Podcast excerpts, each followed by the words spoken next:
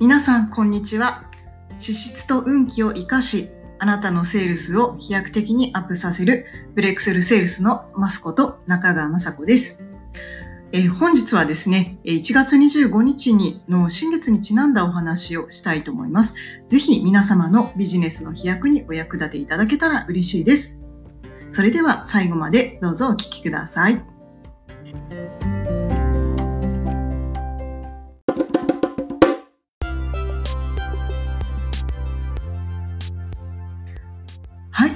わけで、えー、1月25日午前6時43分、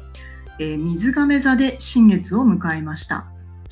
えー、実は私ですね、今、今日、えー、ヨーロッパのね、イタリアのフィレンツェという都市に来ております。到着したのは昨日だったんですけど、今日ちょっと一日ね、街の方を歩いて、えー、今こうやって、えお届けをしております。えっ、と、日本との時差は8時間で、日本の方が8時間早いということなので、ちょうどあの、日本ではね、えー、ちょうど新月を迎えて、丸24時間が経ったぐらいになるかなと思います。今回の新月は、えーと、いろんなエネルギーの先取りした新月になっております。えー、どういうことかと言いますと、今ね、えーと、皆さん多くの方がねご存知の通りヤギ座のちょうどピークのエネルギーが、まあ、地球世界を取り巻いているんですね。ヤギ座は繰り返しお伝えしてます通り結果を出すことにものすごい得意であったり物質的なねあの豊かさとかあらゆるまあなんかこの地球で生きていく上で人間が欲しいなって思っているもののもう総決算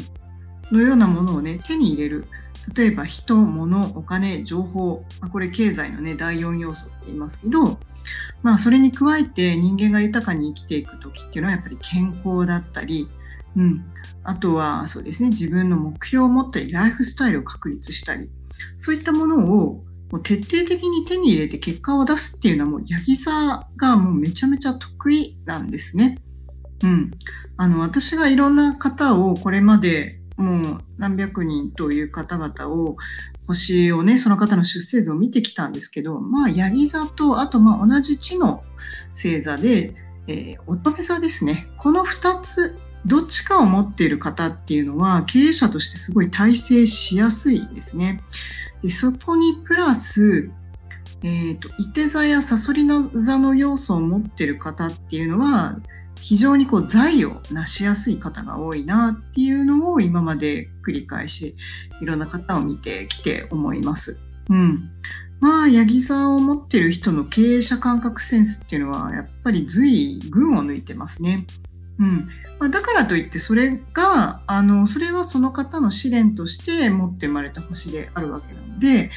あのそういった星がないから私はダメなんだって思う必要はあの決してないです。ただ往々にしてやっぱりその傾向はあの世の中で分かりやすく成功している方っていうのはそういった配置を持ちやすいなっていうのを私自身が見てきて感じていることなんですね。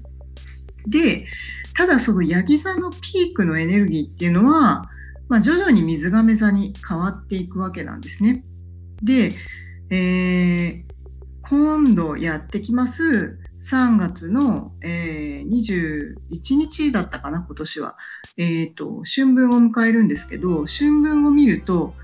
今年1年がどういったエネルギーで突き進んでいくかっていうのがわかるんですね。で、木星も同じような要素を持ってるんですけど、あの、ちょっと違うんですよ。春分が方向性羅針盤だとしたら、えー、木星が指し示すのはこの運気に乗っていったらラッキーだよっていう感じなんですね。春分点の製図を見た方が時代がどこに向かっていくかっていうのがよくわかりますね。うん。春分点の方がちょっと早い。うん。ただ、今回の新月っていうのは、水亀座の新月なんですけれども、えー、っと、特徴的なのがですね、特徴的なのが、この焼き座に関する、なんていうのかな、まあ、能力の開花すべきところっていうのがこう無意識に起きるような配置が起きてるんですね。で、えー、それを引っ張っていってるのがこの改革革命を表す水亀座なので、えー、もうヤギ座の勝利っていうのは今年1年こう支配されるわけなんですけども無意識に私たちの無意識に社会構造の変化だったりとか私たち自身の意識の変化はもうはっきりとこう気づかないところでも突き進んでいってその行く先が、まあ、時代のパラダイムシフトに向かっていってるっていうそういうエネルギーなんですよね。でこの水亀座の今回の新月はそこにしっかりスイッチを入れていくっていうような、まあ、一つのサインでありますね。その春分点に春分点が水亀座がもうはっきりとねこれからの時代水亀座のエネルギーが走っていくよっていうのを指し示しているのでそこに向かってこうプレプレプロローグとして、まあ、スイッチを入れていくっていうのが今回の新月の見方かなと思います。もうこの流れはね止まらないんですね。あのー、今まではこう地に足をつけてこう、まあ、作っていくっていうものを完成させたら一回次はもう壊していかなければいけない、まあ、そういったね時代の大きな転換点に私たちはまあいるというふうに捉えていただけたらいいかと思います。でちょうどねこのピレンツェに来たのはえっ、ー、と、ちょっとこの話は信じるか信じないかはね、置いといて、適当にね、そういう物語なんだと思って聞いていただけたらいいんですけど、あの、まあ、とある方がね、あの、私にはちょっと竜神様がまあついてくださって、導いてくださっていると。あの見えないものをねこう見てくださる方がおっしゃってくださっていて私はそういうのってあの視覚的に見る人間ではありません。まあ、感覚的にねあここはエネルギーが非常に強い場所だなとか何かいらっしゃるなとかねご身体が起動されてるなとかそういったのは感覚的にわかる方なんですけれども、まあ、視覚的に可視的に見えるわけではありません。なので、あのー、感覚的にねここは大事だなと思ったらこうお祈りをしたりだとか、あの、こうなんていうのかなまあまあやったりするわけなんです。で子供の時とかあんまりそういうことを意識しなかった時っていうのは良くも悪くもね感知能力がちょっと高かったけれどもコントロールがこうしにくかったところがあります。例えば非常に波動がいいところとあんまりよろしくないんだけどそこにもこう特攻隊のように突入していくようなところがあったので、まあ、ただねそういうことを繰り返していくとおかげさまでね、まあ、少々波動があまりよろしくないところ行っても全然平気なんですけれどもまあ、そんなわけでその龍神様が、えーと、ちょっとね話戻しますとね龍神様がどうやらなんかフィレンツェに来たかったらしいんですよ。であのー、私自身も、まあ、いつかはねちょっとイタリアには来ようと思っていたんですけどもちょうどね、えー、数年前から計画しておりまして私はその占い師として旧世紀学も読みます。で旧世紀学の一番の醍醐味はあの吉報祈りだと私は思っています。吉報祈りは、えー、一番大元をあの大元となるのは、まあ、あの風水のね鬼門遁甲という手法になってくるんですけれどもその時期とあるえー、年月日月時間をぴったり合わせると最もそこにおいてエネルギーが高まる場所っていうのは特定されていくんですよ。あの引用五行説でね人間の体もそうですよね循環していてどの時期にどの臓器が毒を排泄してどの時期にどの臓器が元気になるかっていうのってリズムがあるわけなんですね。でそれらが全部バランスを取り合って循環してえーと、調和っていうのが保たれるのでこれは拡大していくと、土地とかね地球全体のエネルギーも同じように循環していてある時期はある場所のエネルギーが高くなる。でそれと自分自身のバイオリズムがちょうどピタッと合わさる時にある特定の場所がエネルギーがこう高くなるそこに行くことによってエネルギーをいただけるっていうのがあの導かれるんですね。で、まあ、ここまでは普通の旧石器学なんですけども、そのその中でもさらに何年かに一度より一層その場所がエネルギーが高まるだとかあのまあだからそのね空間にプラスアルファ時の運気を入れ差し込んでいくとさらにまあその効果がより倍増するっていうようなあの見方があるんですねで今回はちょっとそれで取ったことのない今まで私自身も使ったことのない方位にちょっと行ってみるっていうことを試みているんですねであのまあ、木っぽいは大体当たるんですね。大体当たるんですけども、やっぱり私自身が強く体感して、あ、本当にこれは効くなって思ったものを、あの、いろんな人にお届けしたいと思っていて、知識、理論上は効くんだけども、本当にそうですっていう検証がやっぱりないものは、あんなんていうのかな、説得力がないのでやっ、ぱりまず私自身も自ら実験もするし同じようにこう検証協力をしてくれるユーザーさんもいますのでそういったねあの方々の協力もあってあのチェックをしてます。でこういうのってね吉報位取ったらその後の経過観察のがめちゃめちゃ大事なんですよ。あのただ方位を取ったそしてその後その運気そのエネルギーをいただきそれをさらに生かすためにどういう日頃の行いをしてたりとか、まあ、その結果どういう幸運が導かれたかっていうやっぱりねかあの分かりやすい実証例がある方がいいのであの追っかけをしています。えー、ということでで今回この、ま、イタリアの方位を取ったっていうのは私は3年ぐらい前からねチェックをしてました。でもちろん3年前から起算して今の時期もそうですし来年再来年も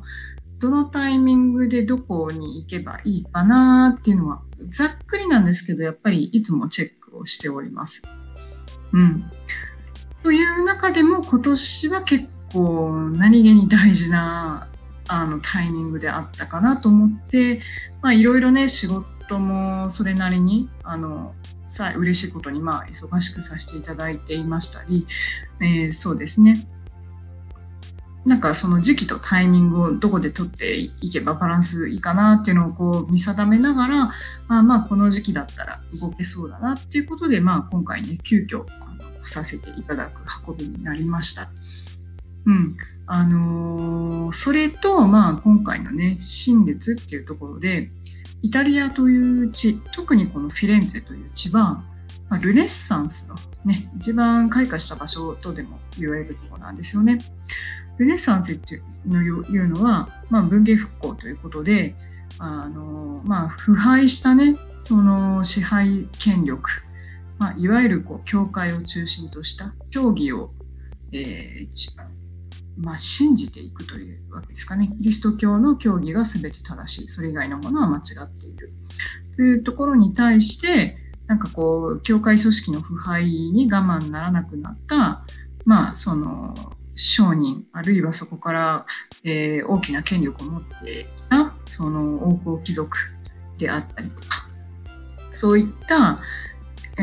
ー、まなね、地方の、えー、都市国家が勃興していてでそこからそのね、あのもう一度理性知性を中心とした学術まあそれが一番素晴らしかったのそのローマ帝国の時代そのローマの文化に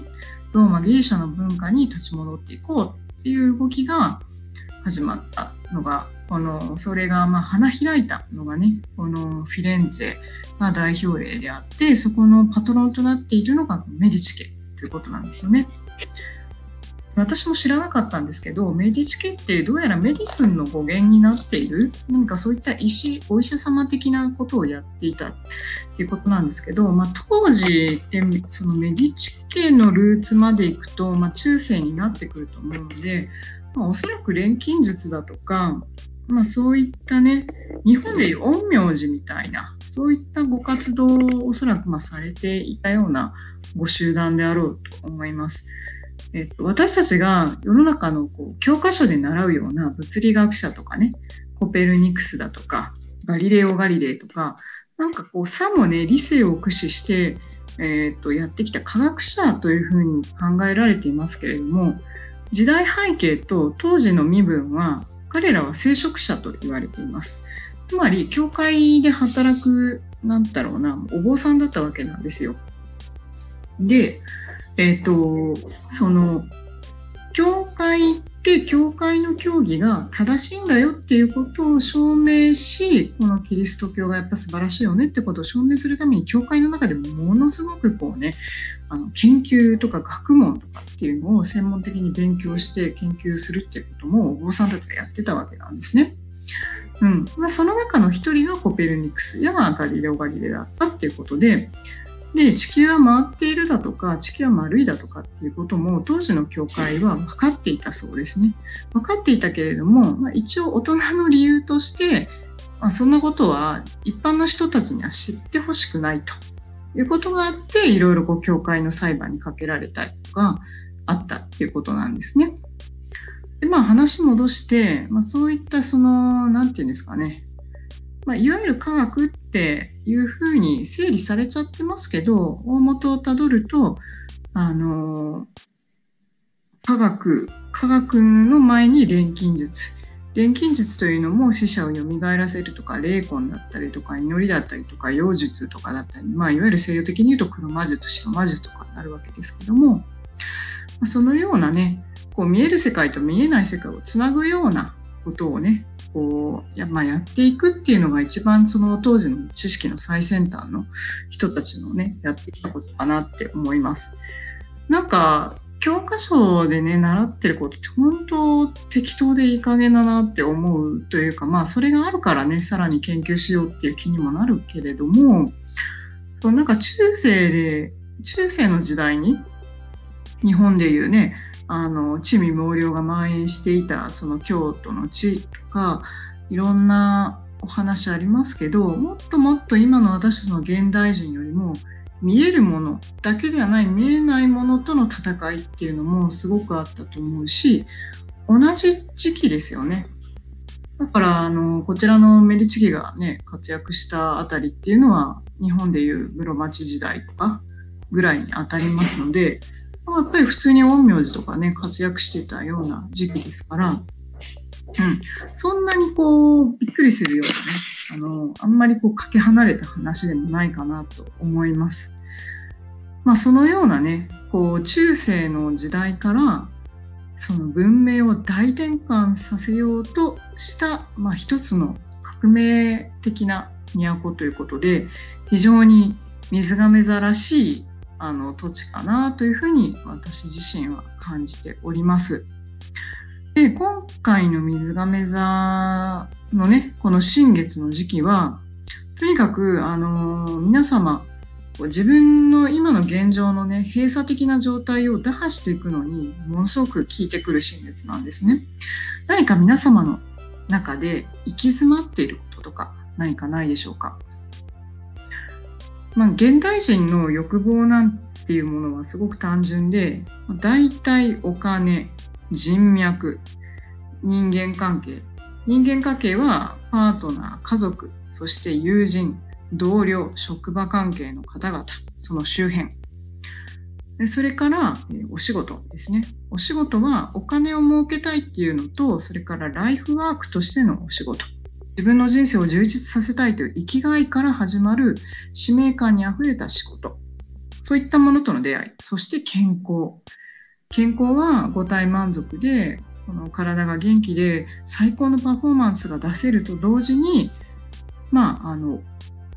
どんなに年をとっても美しく若々しく元気でいられるっていうことですね。まあ、そのようなあの大体この辺が満たされていたらあの人間って満足するんですねある程度ね。だけれどもそれが今の皆さんの理想に到達していないとしたらそれは一つ閉塞感を生んでるかと思います。なのであのもっとこうしたい理想の未来それに対して今動きが取れないここが八方塞がりだっていうところを一つ超えていくっていうためのご自身の願いご自身の理想の未来そういったものを今回の新月の月に向かって投げかけてみていただくとよろしいのではないかと思います。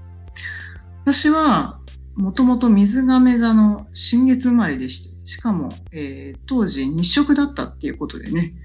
もう水亀座の権下みたいな、だから水亀座の感覚っていうのはすごく自分の中で、まあ分かりやすいというか、あの、トラブル大好きみたいなね いきなり降って湧いてくるような、あの、表紙もない事件にも対応力が強いというか、なんか、あの、そういうね、あの、変化を楽しむっていうのが、やっぱり水亀座の大きな特徴かなと思いますので、ぜひね、あの変化を恐れず、変化の先には皆様の手に入れたい未来が待っていますから、ぜひぜひあの今日のね願いを天に届けて手に入れてください。そしてこの次やってくるのは獅子、座の満月。獅子座の満月もね、あの水亀座ともう何ですかね、双子のような感じですから、この時も非常に効いてきます。そしてその次は魚座の新月。魚座の新月に入ると全てのものを浄化していくということになるので、ここでしっかり投げたエネルギーをさらにこう魚座の新月に届ける時にはいらないものを徹底して排除、あの、おこあの、なんていうかな、除去していくようなタイミングになりますから、今のうちにしっかり盛るものは持っといてくださいね。はい。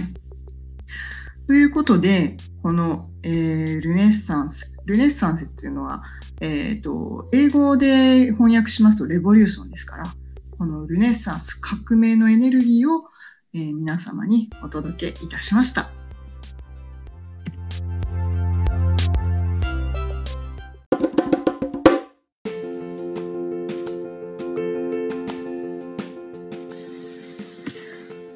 はい、ということでえ本日もいかがでしたでしょうか？えぜひね、えー、皆様お一人お一人の進化がこの地球と宇宙の文化文明の進化につながります。今ね巷ではちょっと新型のねウイルスが出てきたりとかちょっと世間を騒がしてはいますけれども、えー、こういう時にこそね、えー、見えない波動見えない祈りの力見えない意志の力こういったものがものすごく重要になります皆さんお一人お一人が本来のね持っている力が目覚めれば目覚めるほどこういったこう、まあ、脅威といいますか環境外部環境からこうやってくるこう、ね、問題とかテーマとかっていうものは超えていくことができます。そういったものをワクワクしながら一緒に取り組んでいけたら嬉しいなと思います。最高の新月をどうぞお過ごしください。新月の有効時間はおおよそ1.5日です。あともう1日新月のエネルギーが充満充満しておりますので、ぜひね、皆様のより良い未来を輝かせる一日をお過ごしください。今日もありがとうございました。それでは、バイバイ。